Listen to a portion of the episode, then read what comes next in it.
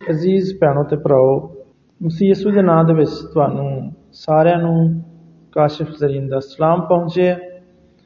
ਅਜ਼ੀਜ਼ ਭੈਣੋ ਤੇ ਭਰਾਓ, ਵਾਕਈ Christmas season ਆ ਗਿਆ ਵੇ, ਕਿਉਂਕਿ ਜਦੋਂ ਕ੍ਰਿਸਮਸ ਆਉਂਦਾ ਹੈ, ਤੇ ਠੰਡ ਤੇ ਧੁੰਦ ਤੇ ਭੈਣਾਂ ਭਰਾਵਾਂ ਦੀ ਆਮਦ, ਜਿਹੜੇ ਦੂਜੇ ਸ਼ਹਿਰਾਂ 'ਚ ਕੰਮ ਕਰਦੇ, ਉਹ ਸਾਰੇ ਅਜ਼ੀਜ਼ ਦੋਸਤ ਆਪਣੇ ਘਰਾਂ ਨੂੰ ਵਾਪਸ ਆਉਂਦੇ ਨੇ। ਫਿਰ ਪਤਾ ਲੱਗਦਾ ਕਿ ਵਾਕਈ ਕ੍ਰਿਸਮਸ ਆ ਗਿਆ।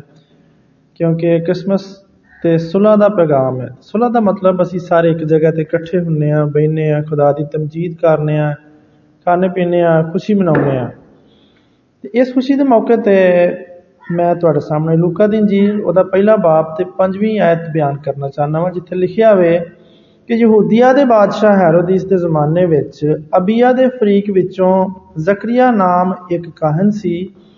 ਤੇ ਉਹਦੀ ਘਰਵਾਲੀ ਹਰੂਨ ਦੀ ਔਲਾਦ ਵਿੱਚੋਂ ਸੀ। ਉਹਦਾ ਨਾਮ ਲਿਸ਼ਵਾ ਸੀ। ਤੇ ਉਹ ਦੋਵੇਂ ਖੁਦਾ ਦੇ ਹਜ਼ੂਰ ਰਾਸਤਬਾਜ਼ ਤੇ ਖੁਦਾਵੰਦ ਦੇ ਸਾਰੇ ਅਹਿਕਾਮੋ ਕਵਾਨੀਨ ਦੇ ਉੱਤੇ ਬੇਅਬ ਚੱਲਣ ਵਾਲੇ ਸਨ। ਤੇ ਉਹਨਾਂ ਦੇ ਔਲਾਦ ਨਹੀਂ ਸੀ, ਕਿਉਂਕਿ ਅਲਿਸ਼ਬਾ ਭਾਂਜ ਸੀ। ਤੇ ਦੋਵੇਂ ਉਮਰ ਰਸੀਦਾ ਵਿੱਚ ਸਨ, ਬਹੁਤ ਬੁੱਢੇ ਸਨ। ਜਦੋਂ ਖੁਦਾ ਦੇ ਹਜ਼ੂਰ ਆਪਣੇ ਫਰੀਕ ਦੀ ਵਾਰੀ ਉੱਤੇ ਕਹਾਨਤ ਦਾ ਕੰਮ ਇੰਜਾਮ ਦੇਣ ਰਿਹਾ ਸੀ ਤੇ ਇੰਜ ਹੋਇਆ ਕਿ ਕਹਾਨਤ ਦੇ ਦਸਤੂਰ ਦੇ ਮੁਆਫਕ ਉਹਦੇ ਨਾਂ ਦਾ ਕੁਰਾ ਨਿਕਲਿਆ ਕਿ ਖੁਦਾ ਦੇ ਮਕਦਸ ਵਿੱਚ ਜਾ ਕੇ ਵਾਸ਼ਨਾ ਸਾੜੇ ਤੇ ਲੋਕਾਂ ਦੀ ਸਾਰੀ ਜਮਾਤ ਖੁਸ਼ਬੂ ਜਲਾਉਂਦੇ ਵੇਲੇ ਬਾਹਰ ਦੁਆ ਕਰਨ ਲਈ ਸੀ ਤੇ ਖੁਦਾਵੰਦ ਦਾ ਫਰਿਸ਼ਤਾ ਖੁਸ਼ਬੂ ਦੇ ਮਜ਼ਬੇ ਦੀ ਦਾਣੀ ਤਰਫ, ਯਾਨੀ ਸੱਜੇ ਪਾਸੇ ਖਲੋਤਾ। ਆਣ ਖਲੋਤਾ ਤੇ ਉਹਨੂੰ ਵਿਖਾਲੀ ਦਿੱਤਾ ਤੇ ਜ਼ਕਰੀਆ ਇਹ ਵੇਖ ਕੇ ਘਬਰਾ ਗਿਆ ਤੇ ਉਹਦੇ ਉੱਤੇ ਦਹਿਸ਼ਤ ਛਾ ਗਈ। ਪਰ ਫਰਿਸ਼ਤੇ ਨੇ ਉਹਨੂੰ ਆਖਿਆ ਕਿ ਐ ਜ਼ਕਰੀਆ ਖੌਫ ਨਾ ਕਰ, ਨਾ ਡਰ, ਕਿਉਂਕਿ ਤੇਰੀ ਦੁਆ ਸੁਣ ਲਈ ਗਈ ਤੇ ਤੇਰੇ ਲਈ ਤੇਰੀ ਘਰ ਵਾਲੀ ਅਲਿਸ਼ਬਾ ਦੇ ਇੱਕ ਮੁੰਡਾ ਹੋਏਗਾ। ਤੂੰ ਉਹਦਾ ਨਾਂ ਯਹੂਨਾ ਰੱਖੀ।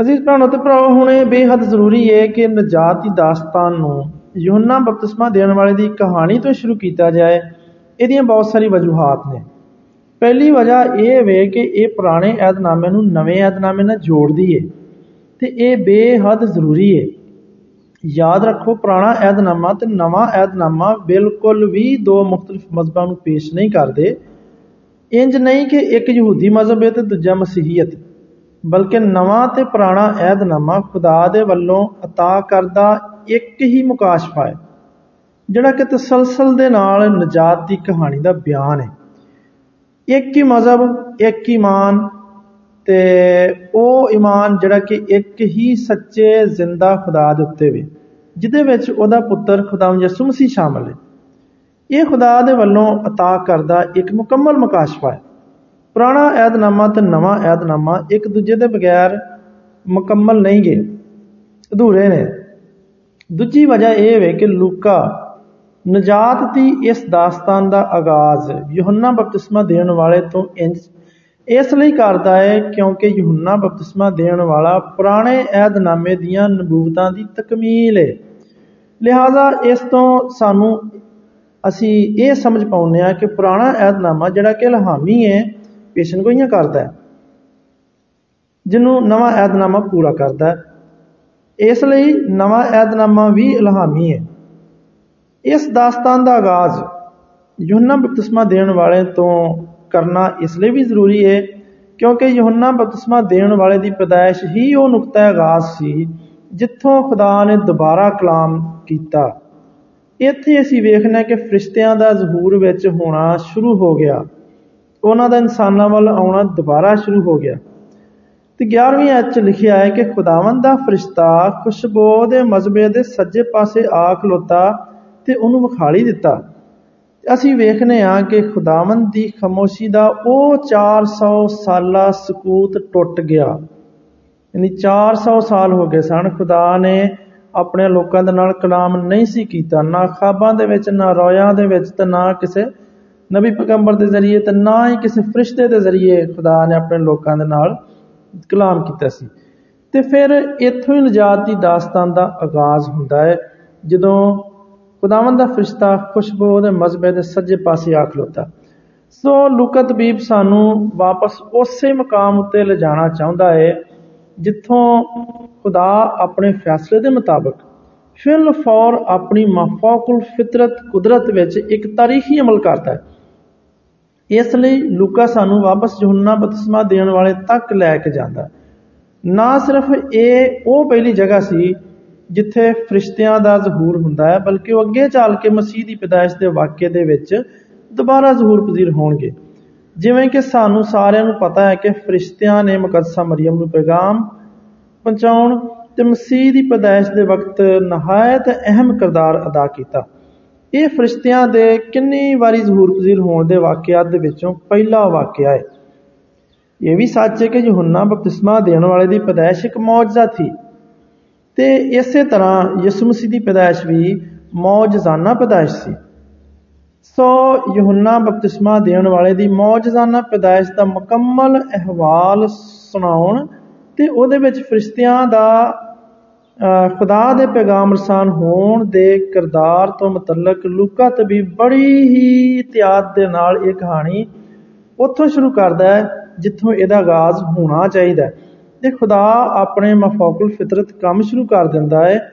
ਉਹ ਕੰਮ ਜਿਹੜੇ ਇਨਸਾਨ ਦੀ ਸਮਝ ਤੋਂ ਬਾਲਾਤਰ ਨੇ ਤੇ ਫਿਰ ਅਸੀਂ ਹੋਰ ਵੇਖਨੇ ਆ ਕਿ ਇਹ ਇੰਤਹਾਈ ਅਹਿਮ ਗੱਲ ਹੈ ਕਿ ਯਹੋਨਾ ਬਪਤਿਸਮਾ ਦੇਣ ਵਾਲੇ ਦੀ ਕਹਾਣੀ ਇਸ ਗੱਲ ਦੀ ਤਸਦੀਕ ਕਰਦੀ ਹੈ ਕਿ ਯਹੋਨਾ ਬਪਤਿਸਮਾ ਦੇਣ ਵਾਲਾ ਹੀ ਮਸੀਹ ਦਾ ਪੇਸ਼ਰਾਓ ਹੈ ਮੈਂ ਦੁਬਾਰਾ ਇਸ ਗੱਲ ਨੂੰ ਕਹਾਂਗਾ ਕਿ ਜਿਵੇਂ ਕਿ ਤੁਸੀਂ ਵੇਖੋਗੇ ਕਿ ਇਸ ਗੱਲ ਦੇ ਵਿੱਚ ਕੋਈ ਦੂਜੀ رائے ਨਹੀਂ ਕਿ ਯਹੋਨਾ ਬਪਤਿਸਮਾ ਦੇਣ ਵਾਲਾ ਹੀ ਮਸੀਹ ਦਾ ਪੇਸ਼ਰਾਓ ਸੀ ਅਗਰ ਇਹ ਗੱਲ ਸੱਚ ਹੈ ਤੇ ਫਿਰ ਜਿਸ ਬੰਦੇ ਦੀ ਸ਼ਨਾਖਤ ਯਹੋਨਾ ਬਪਤਿਸਮਾ ਦੇਣ ਵਾਲਾ ਬਤੌਰ ਮਸੀਹ ਕਰੇਗਾ ਉਹੀ ਸ਼ਖਸ ਮਸੀਹ ਹੋਏਗਾ ਇਹ ਜਾਣਨਾ ਬਹੁਤ ਜ਼ਰੂਰੀ ਹੈ।